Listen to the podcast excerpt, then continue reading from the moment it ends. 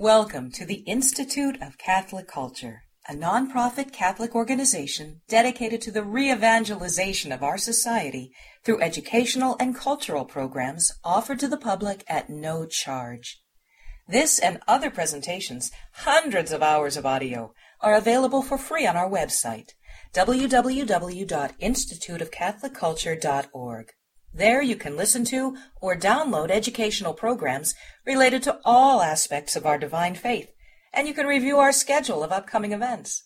We hope you can join us in person. Join me in welcoming back Father Eric Bergman. The Lord be with you. Let us pray. Soul of Christ, sanctify me. Body of Christ, save me. Blood of Christ, inebriate me.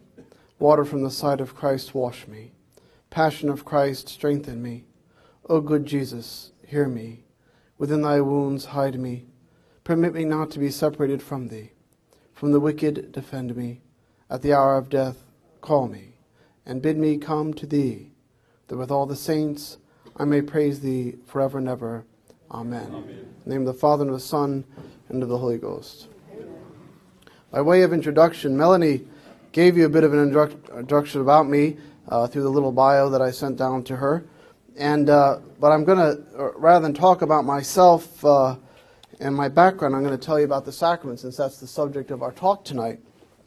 Uh, I'll begin with a story about uh, Bishop uh, John Dougherty, who was the auxiliary bishop of Scranton.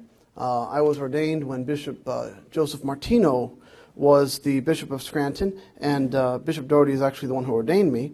And uh, one day I was in a uh, clergy gathering. We had a clergy day in Scranton. And I was walking up to greet uh, Bishop Martino and Bishop Dougherty. And Bishop Dougherty said to Bishop Martino, Here comes the only man in northeastern Pennsylvania who has received all seven sacraments. and so I'll, uh, I'll explain to you how that happened. I was baptized in the Episcopal Church uh, on uh, the 24th of March 1971. My uh, father and mother lived down in uh, Morristown, Tennessee. My dad had gone to UTK and uh, had got his master's there. And uh, we moved up to Pennsylvania when I was actually not even two years old yet. So I was baptized in the Episcopal Church, and it was a valid baptism. When I came into the church, it did not have to be uh, uh, rebaptized or conditionally baptized. The second sacrament I received was when I got married. I was 25 years old, and I married uh, Christina Neberio. And uh, we, as Melanie said, now have uh, eight children. We're actually expecting our ninth on July the 6th. So we, we've been uh, uh, married nearly uh, 19 years. And so, that, so obviously you can figure out the math. We married in 96. Then in about 2004, it became clear to me I was supposed to become a Catholic. So we began catechism under uh, Father Charles Connor, and if you watch uh, EWTN, you've probably seen quite a bit of him. He was our catechist, and my dad actually was received into the church the same day. And my son, in a sense, I mean, he was only a little boy, and he had to make the profession of faith because he was baptized Episcopalian too. But my dad and I were received into the church, but before we could be received in the church, we had to go to confession, right? So the third sacrament was confession, and uh, I had to confess, uh, you know, obviously all the sins of my life. That was 34 years worth. So, so that was a long confession. And then uh, uh, on uh, about a week later or so, we went and Bishop Martino decided that he would confirm us and uh, give us our first Holy Communion on the uh, feast of All Saints. So, so on uh, All Hallows Eve, 2005, we were received into the church. We received the sacrament of confirmation. I took the saint's name St. Augustine because he too was in his 30s when he became a Catholic. And uh, uh, then we received our first Holy Communion. And as I said, it was the, uh, a number of people came into the church with me, about 50. They were from my former Episcopal parish. We became Catholic together. And so on that particular day, All Saints' Eve 2005, uh, 50 people became Catholic together. Now, the, the one that is the strange one, of course, is the sacrament of sick. Why is a guy my age uh, receive sacrament sick. Well, I, I had a, uh, uh, a medical event that, that was, uh, I had a condition that had been misdiagnosed for 11 years, beginning when I was at Yale University. So don't think those people are that smart. and I, I was taken to the hospital, and I had to receive last rites, the, the sacrament of the sick. And that was in uh, January of 2006. And so uh, the seventh, finally, was when I was ordained to the diaconate on the, literally, the 36th anniversary of my baptism. Not planned. Uh, the rescript came back in February from the Holy Father, Pope Benedict.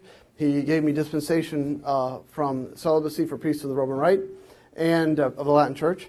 And so I was uh, ordained uh, to the diaconate on the 24th of March, and the interstices, for those of us who are converts to the church, are dispensed with. And so I was only a deacon for four weeks before I was ordained a priest. And I was ordained to, the priesthood on uh, the 21st of April, 2007. So uh, there you have it. Uh, anybody else here been received all seven sacraments? all right. So so uh, uh unique uh, in northeastern Pennsylvania, but I know it's happened to a bunch of others because because uh, more and more we're seeing permanent deacons ordained, and and also indeed in the ordinariate we have had about 60 ordinations, 60 ordinations in the last three years, uh, uh, 57 of whom are uh, uh married. So uh, uh, I'm not going to be that unique in a, in, a, couple of years. Now, the sacraments, that's what I'm here to talk about, obviously, are the sure means of grace. And so I'm going to read to you Matthew 28. Uh, verses 16 to 20. I don't know if anybody brought his Bible along, but if you, if you do, you can read with me. Uh, Matthew chapter 28, beginning at verse 16. Now the eleven disciples went to Galilee, to the mountain to which Jesus had directed them. And when they saw him, they worshipped him, but some doubted. And Jesus came and said to them, All authority in heaven and on earth has been given to me. Go therefore and make disciples of all nations, baptizing them in the name of the Father, and of the Son, and of the Holy Spirit teaching them to observe all that I have commanded you. And lo, I am with you always to the close of the age. I am with you always to the close of the age. The sacraments are the fulfillment of this promise, of this statement. And he does this through the establishment of his church. And we call the uh, Feast of Pentecost, the birthday of the church. But obviously, he laid the groundwork well before that because on Holy Thursday, he instituted both the priesthood and the Eucharist. And so, in your priests, you have men who stand in persona Christi, in the person of Christ, who stand as alter Christus, as another Christ, and they are the means by which we receive the sure means of grace, particularly the source and summit of our faith, the Holy Eucharist, by which Christ is made present to us body, blood, soul, and divinity, so that we see in the church, in his priests, and in the Holy Eucharist the fulfillment of the promise Lo, I am with you always to the close of the age. Not merely spiritually, which was a misunderstanding that I had when I was uh, a Protestant. I just sort of tried to imagine Jesus sort of hanging out over my shoulder. Couldn't see him, but I was sure he was there, and probably was still in me from my baptism. Uh, but in the sacraments, we have him here not merely spiritually, which is true. I wasn't wrong about that when I was a Protestant. He is spiritually here with us, but he's also here corporeally. Corporeally in the Holy Eucharist, corporeally in his priests, corporeally in the church, corporeally present in you, all of the baptized, right? So, this is the perpetuation until he comes again in glory of the mystery of the incarnation. God became flesh and dwelt among us. Well, that isn't something that happened in the past, it's still happening today. It is the reality for all eternity. He is coming to us in humility with power until he comes in power with judgment. He is coming to us in humility with power until he comes to us in power with judgment. So the sacraments are truly God with us, the fulfillment of the prophecy, Emmanuel, God with us. This is what the sacraments are. Now, the purpose, the purpose is the restoration of the original union that Adam and Eve squandered in the fall. when they disobeyed the command that they were given to not eat of the tree of the knowledge of good and evil. We're all familiar with the story of the fall, and so I'm not going to read that long passage from the book of Genesis, but I want you to recall it with me and remember how, after their disobedience, after the fall, uh, man and woman, Adam and Eve, hid themselves. And this is something that is true of us to this day. This is what we've inherited from the fall. We hide from God, and in the church and his sacraments, Jesus seeks us out. You recall how immediately after the fall, the uh, man and woman, Adam and Eve, felt shame. What did they do? They, fig, they sewed fig leaves, right, around them to cover themselves up. They felt shame. But in the church, Jesus takes away our shame in the blood of the cross, which we access through the sacraments of Holy Mother Church. Therefore, we should look to the developments in salvation history that have issued in this reunion, this restoration of the original grace that was imparted to man and woman at the moment of their creation. This original grace, as I say, which they squandered when they disobeyed God's command. The sacraments are the restoration of God's immanence to man, immanence to man after man's expulsion from the Garden of Eden. Remember how close they were? They're wandering around the garden together, right? And, and he says, Where are you? He knew where they were. What did you do? He knew what they did, right? But he was close to them. But after the fall, man and woman, Adam and Eve, are expelled from the Garden of Eden. They are expelled from paradise. And what do the sacraments accomplish, obviously, except us going back into paradise, our entry into paradise? What does Jesus say to the repentant thief? Truly, today you will be with me in paradise. Right? So the sacraments are the means by which we return. Uh, we are reunited with the God of grace, and we return to paradise from which we were expelled at the fall. So we think about uh, how this process of restoring God's immanence to man uh, didn't happen immediately. It happened uh, throughout the uh, Old Testament. So, first, what did we have? We had the Ark of the Covenant. There was no immanence of God. There was no immanence of God until the Ark lived in the presence of the people of Israel. Now we know that God came to Moses privately in the burning bush, but uh, the burning bush that was not consumed.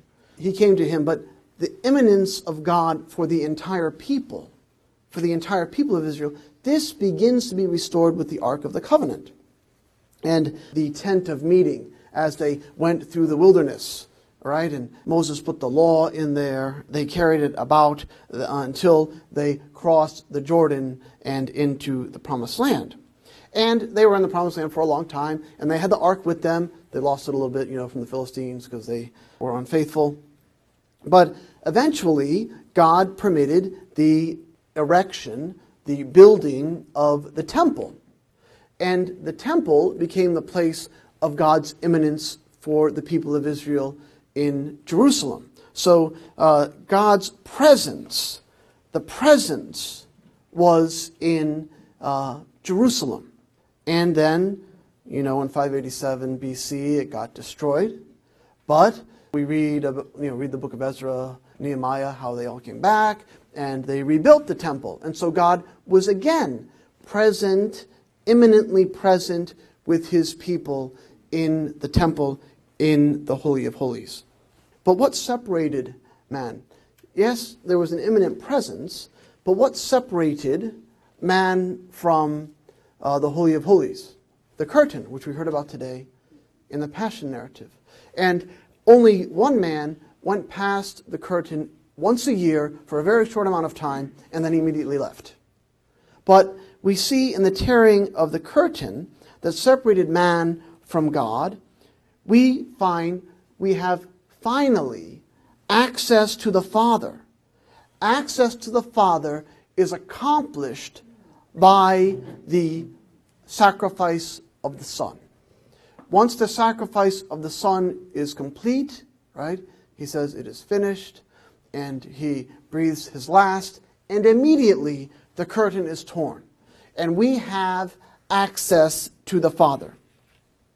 Now, the exclamation point on this comes in the destruction of the temple by Titus in the year 70 AD. Uh, remember the words of the Jews who are uh, uh, demanding Jesus' crucifixion. What did they say? Let his blood be on us and on our children. That doesn't mean Jews today. It means literally us and our children. The two generations, as Jesus promised, there are people standing here that will not taste death until they see the kingdom of God coming in power. What happened? The destruction of Jerusalem. His prophecy was fulfilled. He said, When you see the desolating sacrilege standing where it ought not to be, let the reader understand. What was the desolating sacrilege? It was Gentile armies. And what did the Christians do? They fled to Pella. They were saved. And what happened after that? After the Christians had left, Titus came, destroyed the city. He actually killed, uh, it was a horrific genocide, uh, uh, crucified uh, a million people. 1.1 million people died in the Jewish war. The entire province of Judea was deforested. They cut down every single tree to crucify the Jews. There were concentric circles of uh, uh, people on crosses. Every single person who tried to leave the city, he killed. Horrific war, as Jesus said, the worst conflagration ever to be or ever will be. It's already happened. It's already happened. And his destruction of the temple, we note, has been final. The sacrifice of the Mass, the representation of the holy sacrifice on the altar of the cross on Calvary, this makes the animal sacrifices unnecessary. And therefore, note that the temple has not been rebuilt. Those sacrifices of blood and goats, which cannot take away the sins of men, they will never resume. The temple will never be rebuilt because we have the one holy sacrifice of Calvary represented to us every time we assist at the holy sacrifice of the Mass. And what Jesus says to us is, Wherever two or three are gathered together in my name, there I am in the midst of them.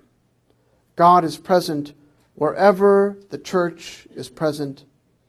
God actually makes his home in us. Because what, we, what do we do? We actually receive him body, blood, soul, and divinity. Those of us who are baptized then have access to the life that Jesus promises us through the Holy Eucharist. Unless you eat the flesh of the Son of Man and drink his blood, you have no life within you. Right? So we receive through the sacraments God himself. We begin to be incorporated into the mystery of the Trinity. The sacraments, however, remind us that we have to respond to God's initiative. God initiates, we respond. God, in Jesus Christ, pours his life out for us, and we, the church, his body, respond in kind to the love given for us. In the same way that the Father pours out his love for the Son, and the Son pours out his love for the Father. We see this reflected in the relationship between Christ, the head, and his body, the church. So, therefore, we actually have to do something. The sacraments mean we have to do something, we have to respond. We enter into the life of the Trinity to the degree that we pour ourselves out in the same way that we witness this exchange between the Father and the Son. If we pour ourselves out in the way that the Father and the Son pour themselves out eternally for one another, we will then be able to enter into the life of the Blessed Trinity. Graces proceed insofar as we receive the sacraments with the proper dispositions.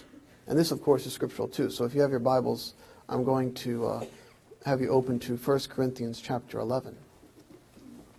And this is a passage with which you're probably familiar, I hope, uh, but if not, I'll uh, read it to you. This is the 11th chapter of St. Paul's epistle uh, to the Corinthians, the first epistle to the Corinthians, 11th chapter, beginning at the 27th verse.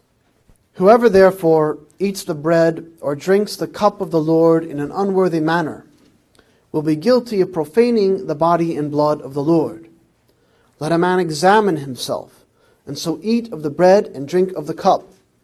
For anyone who eats and drinks without discerning the body eats and drinks judgment upon himself.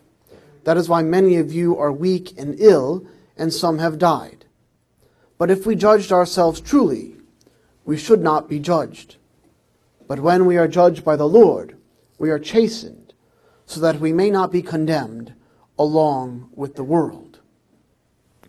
This demonstrates the church's expectation that as we enter into the sacraments, we enter into them with the correct disposition. And if we do not have the correct disposition, we cannot receive them. Right? So, with, with, for example, Holy Communion, if you have not made the profession of faith, you may not receive the sacrament of Holy Communion. If you are not living in a state of grace, if you're living in a state of mortal sin, you cannot receive Holy Communion. Is this exclusionary? Not in the least. This is merciful. That is why some of you are ill and some have died. The church refrains from giving people Holy Communion who are living in a state of mortal sin, refrains from giving people Holy Communion who have not made the profession of faith, because she doesn't want them to die. She isn't excluding them, she's not using it as a weapon. She loves them dearly and desires life for all men and women. So to say, no, I won't give you communion, isn't to exclude them from life. It's saying, I don't want to kill you. We have to have the right disposition. In the same way that if a couple came to me and wanted to be married, and we'd done the rehearsal, and on the day of the wedding they showed up drunk, would I marry them? No. They don't have the correct disposition. And I can't know if the consent they're about to offer to one another before God is actually valid. For all the sacraments, I've just given you two examples here, but for all the sacraments, we have to have the correct dispositions. Would a priest baptize a man who wouldn't renounce Satan? No. We have to respond properly to the invitation of Christ. He pours himself out for us, we pour himself out to him. Now, the counterfeit sacraments help us to reveal what the sacraments demand of us, how participation in them requires that we enter into the redemptive work of Jesus Christ. So remember, if we are entering into the life of the Blessed Trinity, that means that we, and I'm going to talk about this in my second presentation on the 14th about uh, Christian divinization, but as we uh, are divinized, as we uh, become gods, as we become like God, we are entering into the redemptive work of Jesus Christ because we begin to unite our sacrifices to the one sacrifice of Christ on the altar of the cross. Right? We actually begin to participate in the redemption of the world. So if we think about the counterfeit sacraments, that don't require any sacrifice, uh, we see how uh, the sacrifice is revealed in itself, of its nature. So, for example, what is the counterfeit counterpart to the sacrament of Holy Communion? Drunkenness. What do we desire in Holy Communion? But union with Christ and the elation that comes from that. What does the devil give us? Inebriation. He doesn't give us elation, he gives us inebriation. And whereas uh, that inebriation uh, proceeds by uh, consumption, the elation that we get from Holy Communion proceeds from our sacrifice. We go to the altar. In my parish, we get on our knees, and uh, the Good Shepherd feeds the sheep.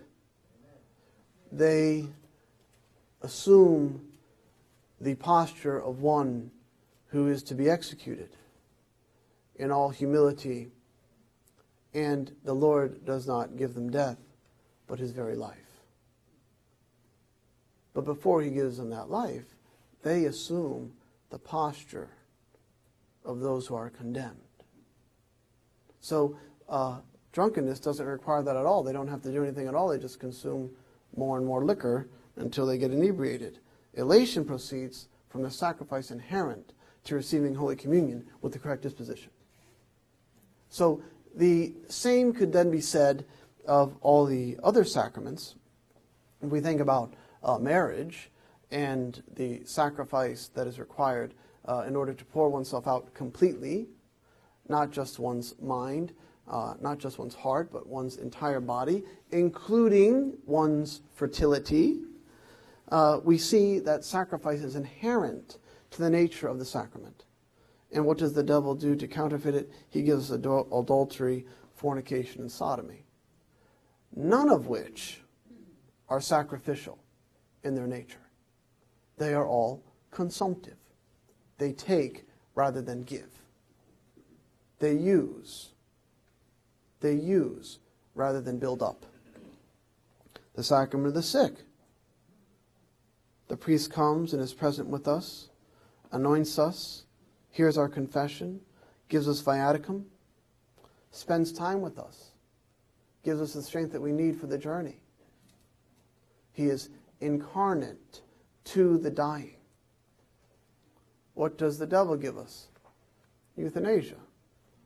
If he's suffering, kill him. Don't spend time with him. That would be too much work. Give him a pill and tell him to off himself. Instead of uh, sanctity, which we receive through the sacrament of holy baptism, the sanctity that washes away not only original sin, but all our actual sins, what does the world give us? What does the devil give us? Sanctimoniousness, condemnation, judgment. Doesn't require any sacrifice at all. All it requires is that we be able to look upon others as our servants and we as their masters. Whereas in baptism, sanctity requires that we come as one who serves. For the Son of Man came not to be served, but to serve, and to give his life as a ransom for many. Confirmation, we receive an outpouring of the Holy Spirit and the strength to become soldiers of Christ. The world gives us mere affirmation and building up self esteem. Praise, even though we didn't do anything. And, of course, ordination gives us the means of grace. The man is configured to be more closely configured to our Lord Jesus Christ, and he becomes an instrument of grace, God's hand in the world. The world gives us, the devil gives us expertise and tries to fool us that we can be saved through the greatness of our knowledge. We don't have to be saved, we can save ourselves if we just learn enough. All right? So we see that in all of these counterfeit sacraments, they require actually very little effort and all kinds of conceit. In the actual sacraments, they require lots of effort and truckloads of humility. Now, the effect of entering into the sacraments properly is the transformation of the spiritual, the social, even indeed the physical environment in which we live. Entering into the sacraments, you see, shows the degree to which we are willing to suffer for and with others, rather than demanding that others suffer for us. All right? And I think that, I think that we can, uh, we can look at the world around us and uh, look at those parts of the world that have been formed by the church and have not been lost to other religions. And we see that the physical environment in those parts of the world is far more attractive than those parts of the world that have not been won for the cross or have been lost. Uh, so, for example, talk to any soldier who served in Iraq. This was one time, of course, uh, a Christian uh, nation. Uh, our Chaldean Catholic brothers uh, continue to suffer over there, uh, people of the Syrian Catholic Church. but they're a, a, distinct minority there. And what did the soldiers, Uh, if you've talked to any of them when they came back, uh, what did they talk about?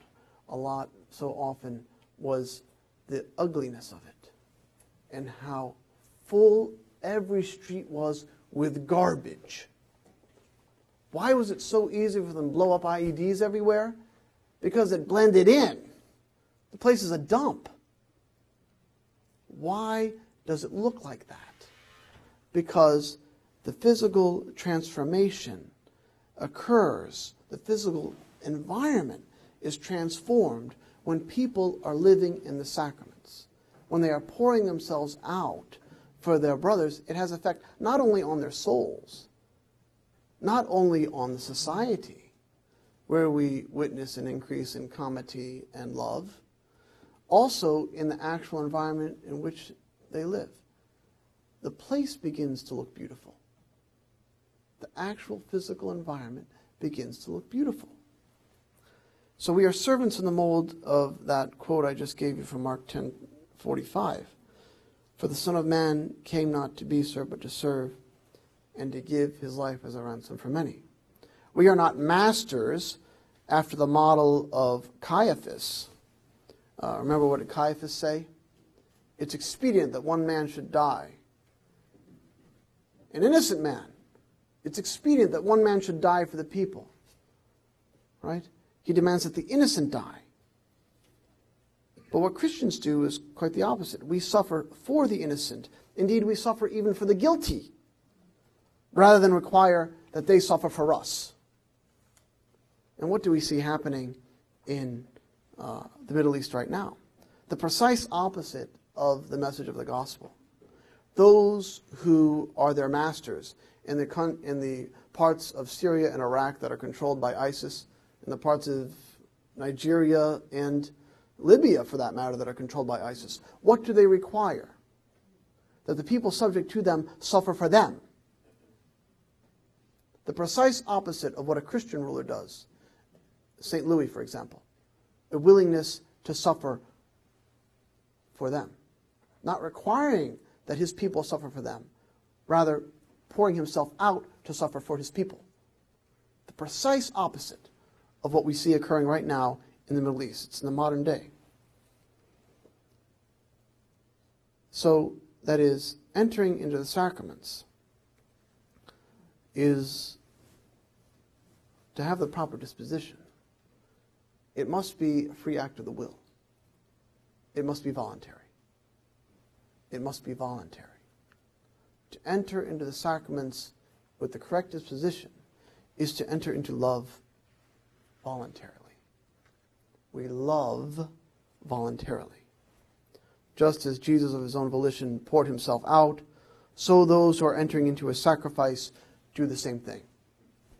No one can be coerced into the celebration of the sacraments. This is why a shotgun. Have you ever seen that horrible movie, Seven Brides for Seven Brothers? if there were a more anti Catholic movie in terms of anti sacrament, uh, I can't think of one off the top of my head. But you know, the ending scene first, the girls get kidnapped, right? Then they're made to live in this place, and then the fathers come to get them. And what do the fathers do? They stand behind the brides with shotguns. It's a movie that ends, the happy ending is a shotgun wedding for seven couples.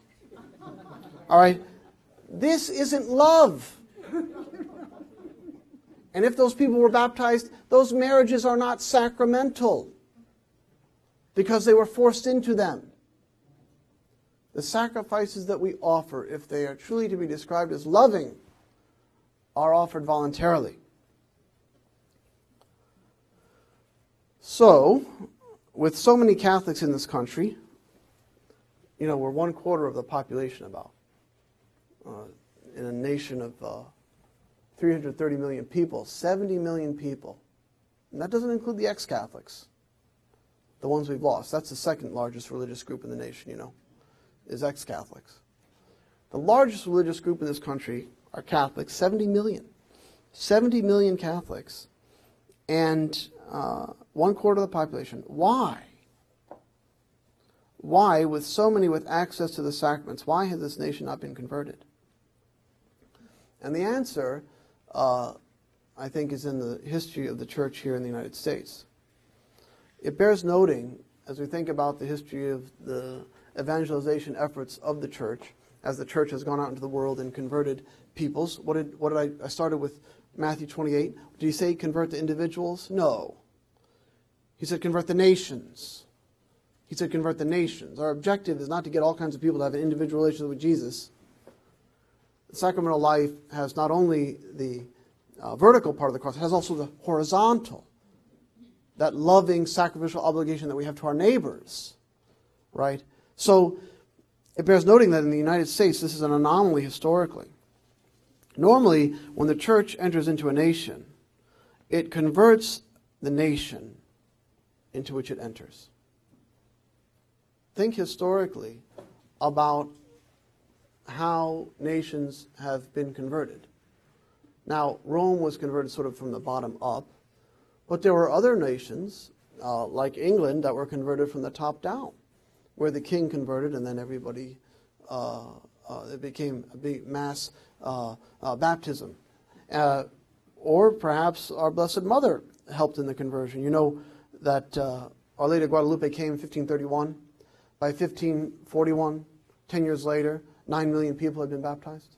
It was like Pentecost every day for 10 years.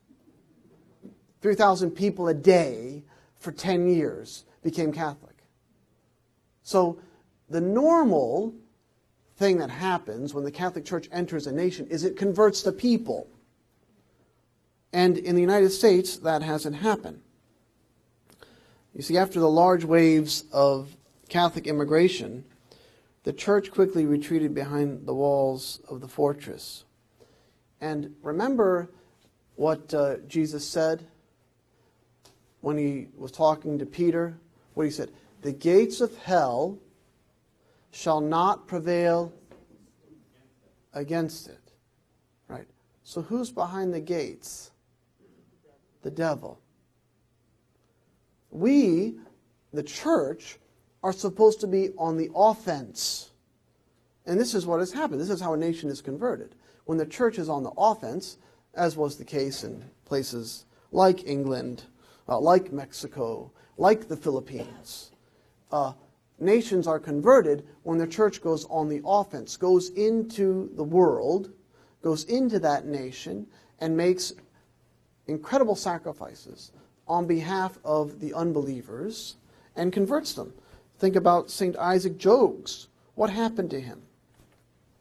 You know the story of St. Isaac Jogues, North American martyrs? He came uh, from New France, uh, came down into what is today uh, New York. There's a beautiful shrine up there if you ever gone to it uh, in Auriesville. And he came into uh, uh, the, amongst the Huron and had much success. And then he decided, well, we need to convert the Mohawks too. They weren't as receptive. And uh, uh, they uh, captured him, made him run the gauntlet. And at the end of running the gauntlet, the squaws, that is the women, chewed off his fingers. When I celebrate the Mass, after I touch the host, I don't uh, separate my fingers in our use. And uh, uh, this way, I won't contaminate the chalice with my fingers and put the body of blood the body of uh, blood, soul, and divinity of Christ on the outside of the chalice. So I keep my fingers together. Well, the Indians noticed that, and so when they tied him down, the squaws chewed off his four fingers and his thumbs. Well, amazingly, he recovered from those injuries, and Dutch Protestants helped him from Albany down the river to New Amsterdam. This is before the English had stolen it from the Dutch.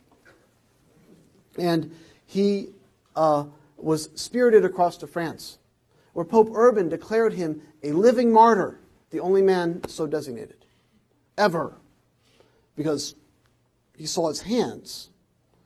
And he was feted by the queen, and but he said, I need to go back because they aren't converted.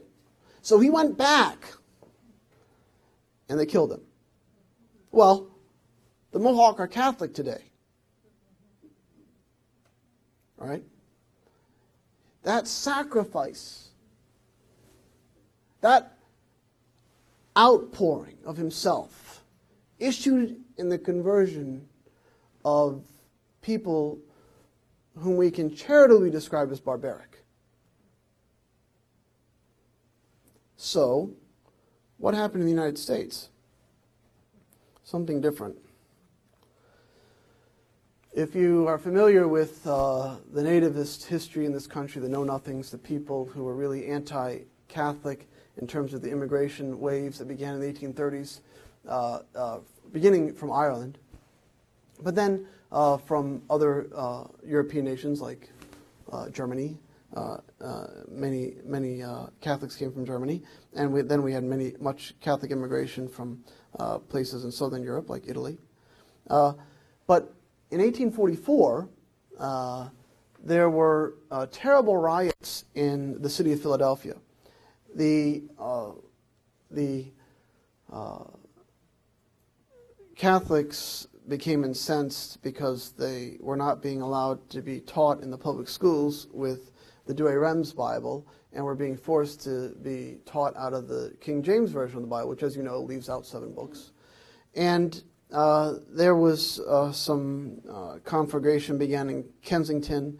It moved down into uh, Philadelphia proper. Kensington and Philly by the time by that, at that time were different cities, and uh, St. Augustine's Church was burned down. One of the largest libraries in the nation at the time was completely destroyed.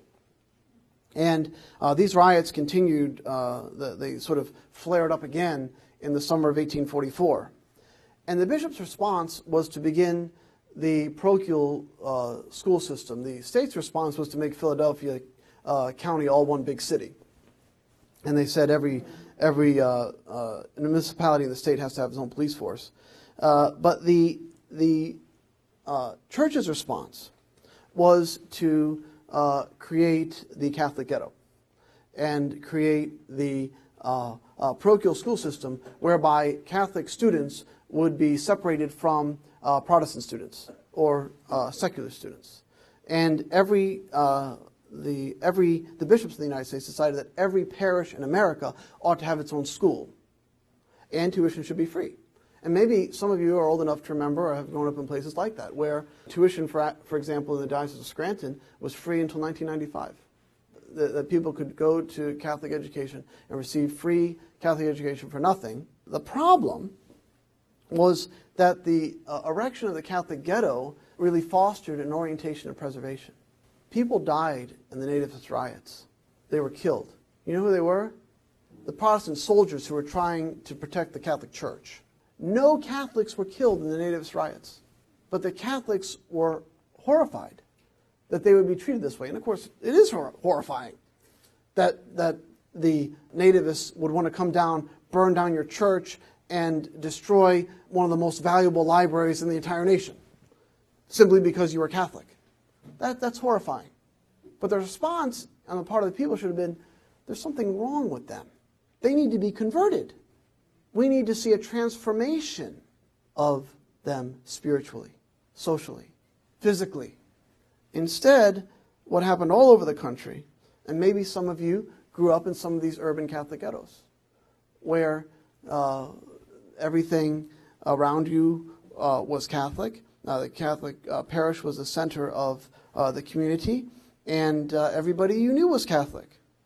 The shift away from preservationism began with the Americanism heresy, and I'm not going to get into that, but Bishop Ireland was a main proponent of it, and he was the guy that, when a married priest presented himself to him in St. Paul said, I have no use for you. He wasn't actually married anymore. He was a widower, but he had three kids. So Bishop uh, Ireland said, I have no use for you. And uh, that man was Alexis Toth, who then took 300,000 people out of the Catholic Church. And uh, so Bishop Ireland is sort of derisively called the father of orthodoxy in America for his uh, lack of appreciation for Catholic unity and diversity. So anyway, but Bishop Ireland, same man, is the leading proponent of this heresy Americanism. Look it up. But basically, it tended towards assimilationism, adopting the orientation of those around us. And this uh, tendency towards assimilating, Catholics assimilating into the culture and simply adopting the American way, accelerated after the 1928 election, in which Al Smith, uh, the very first Catholic uh, uh candidate for president, ran. And the uh, time was a very ugly one. Again, KKK uh, had a, a, resurgence, that is the Ku Klux Klan. They were burning crosses all over the place. And uh, uh, Smith was derided, his candidacy was derided. Uh, uh, his candidacy for president was derided simply because he was a Catholic. And what the lesson that came out of that was, again, the wrong lesson. The, the, the natives' riots taught the Catholics to, to be preservationist and to go inside and protect what they had uh, the, the election in 1928 taught them that, well, if we're going to get along in this country, we need to become just like everybody else. Now, this saw its uh, apex, its uh, fulfillment in the election 1960 when John Fitzgerald Kennedy forswore his faith in order to get elected. He went before the Houston Ministerial Association, you know, and said, oh, yeah, I'm a Catholic, but it's not going to affect anything about the way I govern this country. All right, and he said that in order to get elected. Of course, we know that 200,000 dead people voted in Chicago. But there were a lot of other people. There were a lot of other people who uh, voted for Kennedy who thought that they could, as good Democrats, they could vote for him even though he was a Catholic, right? Because he had uh, forsworn his faith. So, uh, having gone away from preservation and a desire for integration in America, uh, integration into the life of, of this nation, uh, the, the uh, church in many ways chose assimilation. The goal in both preservation and assimilation, the goal in both was the avoidance of suffering. If we think of both these paradigms, preserve ourselves, build the Catholic ghetto, and live behind the fortress walls, or become like everybody else so I just fit in, the objective is not sacramentally pouring oneself out for the life of the world. The objective is I don't want to get hurt. I don't want to suffer. The sacraments require that we suffer. Uh, these were uh, objectives that were ultimately anti sacramental. The goal, instead, should have been evangelization. And unfortunately, uh, this is still not the goal in many ways. The 60s and 70s saw the Catholic ghetto collapse because of the white flight. And again, what did the white flight seek to do? Preservation. They didn't flee out of the ghetto to go evangelize all the people in the suburbs. They went there to preserve what they had. While at the same time, simultaneously, remember, Teddy Kennedy, after Roe v. Wade, condemned the decision, said it was horrible. Teddy Kennedy did that. Many Catholic politicians followed President Kennedy's lead and forswore the faith in order that they could be assimilated. And we still have evidence of that a couple miles down the road with people like uh, Mrs. Pelosi. The century, this, that century, our century today, the 21st century, has seen the shuttering of thousands, literally thousands of parishes in the Northeast and in the Rust Belt as you go across uh, the Great Lakes, even while people still live in the neighborhoods where the churches are closed. If you had a strategy for evangelization and you had missions already set up in mission territory, closing them is the last thing you do. In fact, in the Diocese of Allentown, nine parishes uh, uh, went against the order uh, that the bishop had given for them to be suppressed, and Rome agreed with them. And uh, there's a church that I, uh, not too far from where I grew up in South Bethlehem, uh, that was the old Windish parish, that is the Slovenian parish. And uh, the Holy See said, you have to keep it open because you're going to need property to do evangelization. So the parish is suppressed. The, the Pope, the Holy See, allowed the suppression of the actual parish, St. Joseph's Church uh, in South Bethlehem. But they required that the church remain open. So Rome, Rome thinks differently very often than American bishops. So the physical environment often reveals to us who is most in need of evangelization. Remember that part I talked about Baghdad? Since the faith implemented changes the landscape. So think about our nation and the places where the physical landscape looks the worst. Those are precisely the places the church has abandoned in the last 40 years. Those are the precise places the church has abandoned in the last 40 years. These dual paradigms of preservation and assimilation have created the perfect storm for the abandonment of the most materially and spiritually poor. Assimilation demands acquiescence to the establishment, and preservation requires the rejection of the implications of the incarnation, the necessity of God's immanence among people who are lost. If we are going to be God incarnate for people who are in need of salvation, we can't minister them eight hours a day. I love Catholic social services. The largest the largest charity in the world is the Catholic Church. But if we are going to minister to people in need, we have to be like Jesus was to them, present with them. It's not the same when you go at 9 in the morning and then leave 5 at night. How would your spouse like that? I love you, but I'm only going to spend 8 hours a day with you because I'm too scared to be with you the other 16. It exhibits a loss of confidence in the grace of the sacraments and a concomitant hesitancy to suffer on behalf of the lost. If we aren't willing to live with them, how much can we possibly love them? If we aren't willing to live with them, how much can we possibly love them? Now, the rise of secular humanism will tempt us to adopt again the preservationist fortress mentality. And it will lead others to fold and become assimilated. But this won't convert our nation. This is not the means by which our brothers and sisters in the faith are going to be converted. So, what is our mission? Rather than preservation or assimilation, uh, we have to think of a third way. What is our mission? This question must always be our focus. The answer, I believe, is the formation of Catholic communities in the midst of those who need to be converted. This is not a new idea. It's not a radical, I mean, it's a radical idea, but it's not my idea. Uh, we see it in uh, places like the Bronx, where Mother Teresa sent a bunch of sisters, right? But all she sent was sisters. Uh, she didn't send any laymen. She sent the people that she had available to her. But what we really need, I think, are uh, laymen willing, like St. Isaac Jogues, to go into the midst of the new barbarians and live with them and love them. Pour themselves out sacramentally to be the great sacrament, to be the church in the midst of people who are lost. So, we will not convert them if we do not communicate God's immanence to them, if we are not God's incarnation for them. We can't love them if we aren't prepared to suffer for them. And we won't be prepared to suffer for them unless we have confidence in the grace of the sacraments. So, I'm going to say those three again, because they're all related to each other.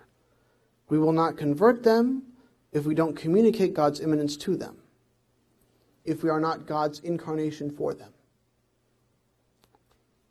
And we can't love them if we aren't prepared to suffer for them. And finally, we won't be prepared to suffer for them unless we have confidence in the grace of the sacraments. St. Isaac Jogues, think about it. he could not have gone back into the North American continent if he wasn't assured that the grace of the sacraments would get him through. You know what he got when he went to Europe? He got a dispensation to say the Mass. Because without a forefinger and a thumb on each hand, he wasn't allowed. So from the time that the squaws chewed his fingers off and his thumbs off, he couldn't say Mass. Until Pope Urban gave him the dispensation to celebrate Mass with his three fingers remaining. But he took that dispensation and he went back and he said Mass every day. Confidence in the grace of the sacraments in order to convert the lost. So I'll say that again. We will not convert them if we do not communicate God's immanence to them. If we are not God's incarnation for them, that is, living with them. We can't love them if we are not prepared to suffer for them. And we won't be prepared to suffer for them unless we have confidence in the grace of the sacraments. So I'll wrap up by saying, how does that confidence grow? This is how our confidence in the grace of the sacraments will grow, how our faith will increase. We must not think of ourselves as consumers of the sacraments, but recipients of God's gift of Himself. You know, people want to check off the boxes baptism, penance, First Holy Communion, confirmation. And very often, uh, American Catholics, that's about the times that they come to church, when they're going to get one of those. And then, of course, they come back when they got to get married. Then they depart again. And then they come back when they got to get their kid baptized. Right? So this is, a, this is a mentality, an orientation that sees the sacraments as things to be consumed. That's not a Christian orientation. The sacraments are gifts that we receive. God pouring himself out to us in order that we can pour ourselves out for others. We receive the sacraments not for us. Yes, they benefit us. But we receive the sacraments so that we can be administrators of the sacraments. We receive in order that we can share. And the grace of the sacraments enables us then to share completely. We have to work for our neighbors to receive this preview of heaven. Because after all, uh, this is what all the sacraments point to. All the sacraments point to us to the time when there will be no sacraments, when we don't need faith and hope because we're standing before the throne of grace and we can see it with our own eyes. We have to work for our neighbors to receive this preview of heaven, really, uh, if we hope to reach heaven ourselves. The reality is that if we are consumers, this means we are turned inward. But if we are recipients of a gift, in order that that gift might be shared, well, then our orientation is outward. It is towards those who need what we already have. Thank you. Father, thank you. What is the balance between the low mass Catholic ghetto that my parents grew up in and the kumbaya Catholicism, watered down Catholicism that I grew up with in the suburbs that was assimilationist?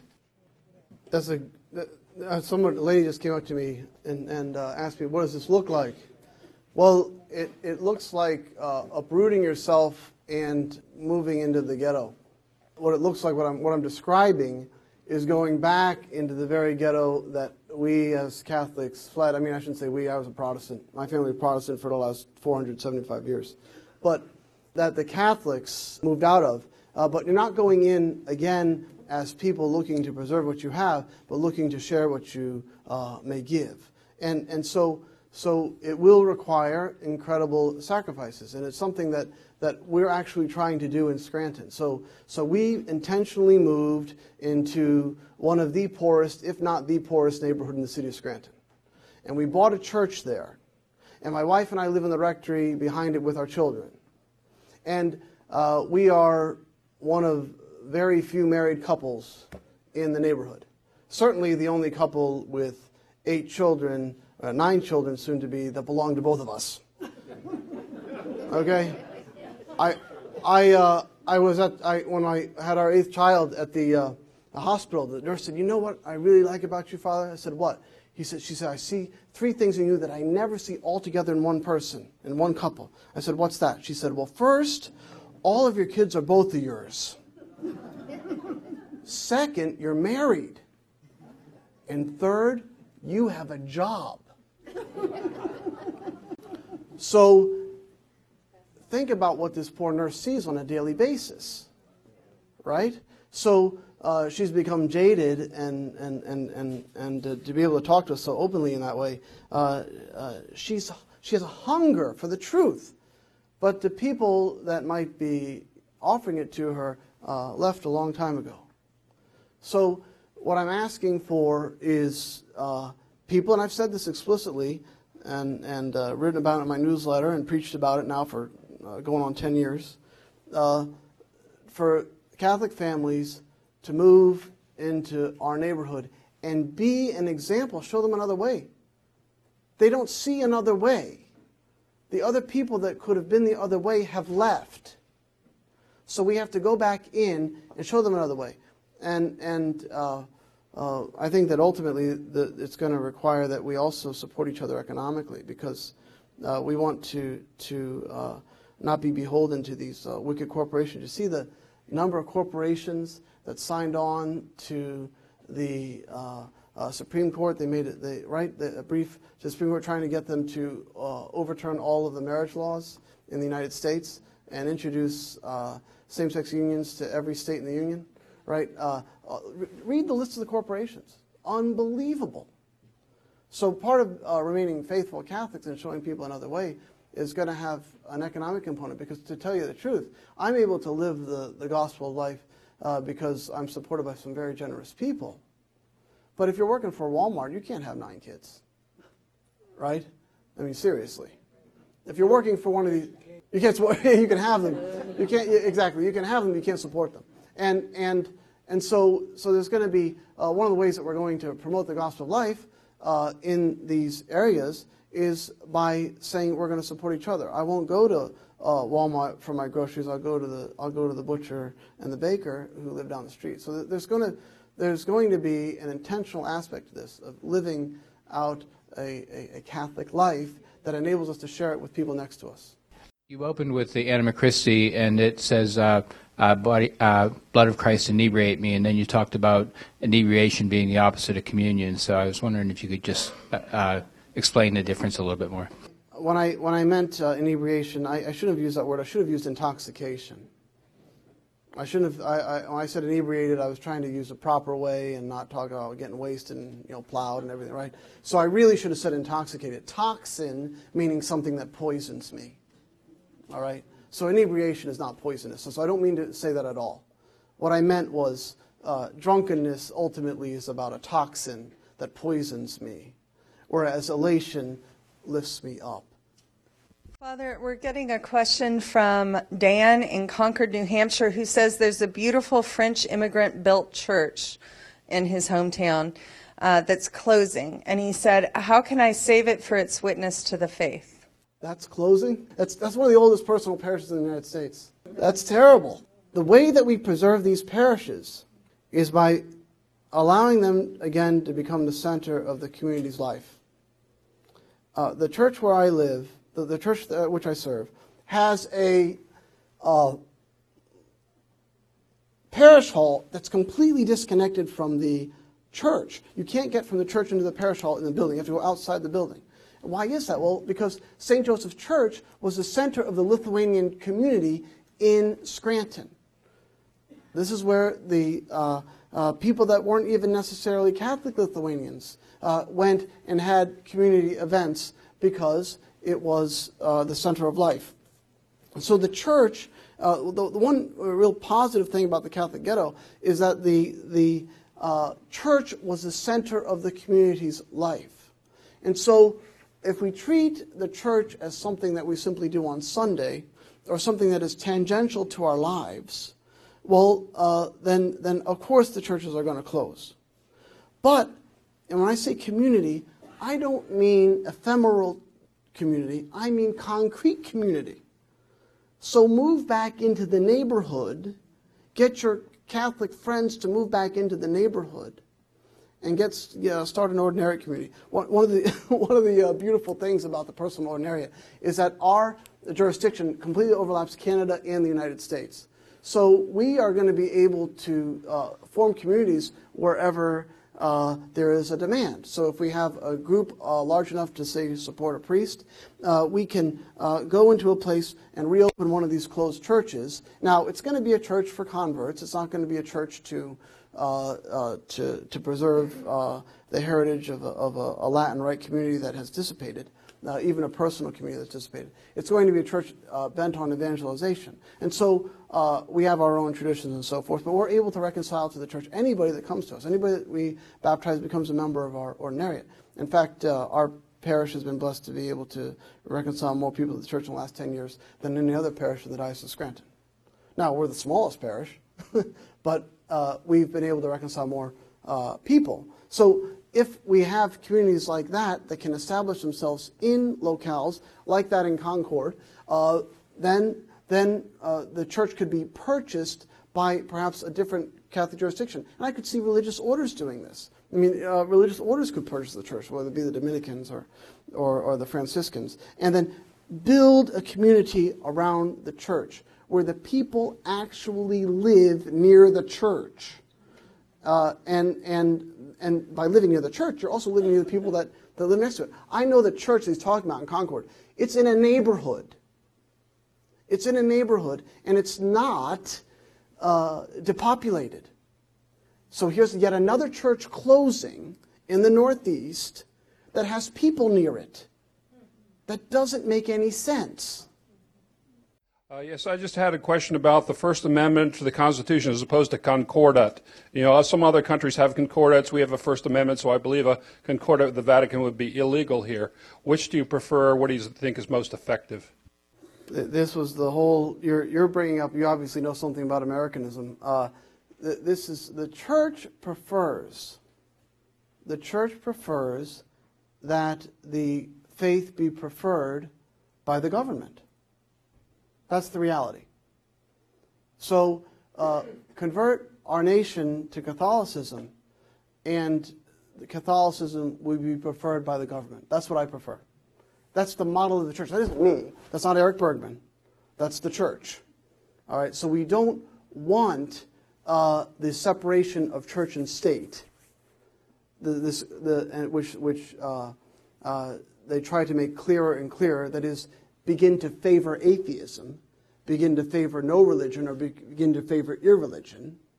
Uh, the church prefers that we favor Catholicism. That the state, not, that doesn't mean that uh, uh, there's any coercion involved. Because remember, when we talk about the sacraments, it's always voluntary.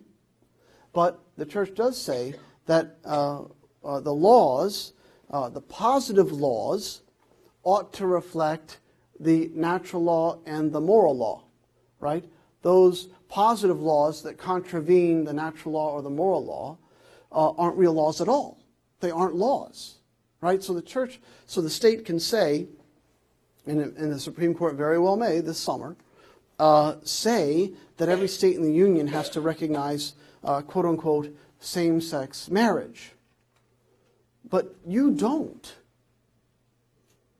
And I won't. Right? Because it isn't real. It, it, it, the, the law that the state is making does not conform, does not comport with the law from God. So, uh, when, we, when the church says that she prefers that the uh, faith be preferred, she's simply saying that the laws of the state ought to reflect reality. We are living in a, in a nation that has allowed unreality to be legislated. To say that a child, when the science is settled, that, uh, that, that uh, life begins at conception. I mean, every scientist, anybody worth his salt, will tell you that's true. Life begins at conception. And yet we can legislate that you're allowed to kill the baby. That, that's, not, that, that, that's not reality. That, that we can kill the baby until nine months, as long as it's in the womb. But once it comes out, suddenly it's human, woo! And he's protected by law. You can't kill that baby. That, that, that's, not, that's, not, that's like living in a, is like an alternate universe. So when, I, when we talk about the, uh, what the church prefers, uh, uh, we're saying that we want the church, we want the state to conform its laws to, to, to the truth. And, and so uh, the, the, the, the this sort of strict separation of church and state would, would, would ultimately go away. Convert the nation to Catholicism, we overturn the First Amendment. I am a recent convert out of the evangelical church. So I come from a very evangelical background. And you're speaking about evangelism as, as a Catholic, but I wanted to ask you to talk about um, how a family can act in the neighborhood as a domestic church to begin to repopulate that place, to refill that building. That um, your family, for example, saying you're a married couple with eight, now nine children in a community where you stand alone, I mean, our first role is in the home to represent. In my community, we're one of only three Catholic families in the whole hundred, you know, hundred house neighborhood. So it has to begin in the home and the neighborhood where you already are, doesn't it? I mean, it, it, absolutely it can. But you're you're correct that the domestic church is the building block of the society for evangelization. But what the church has generally done historically has pooled its resources.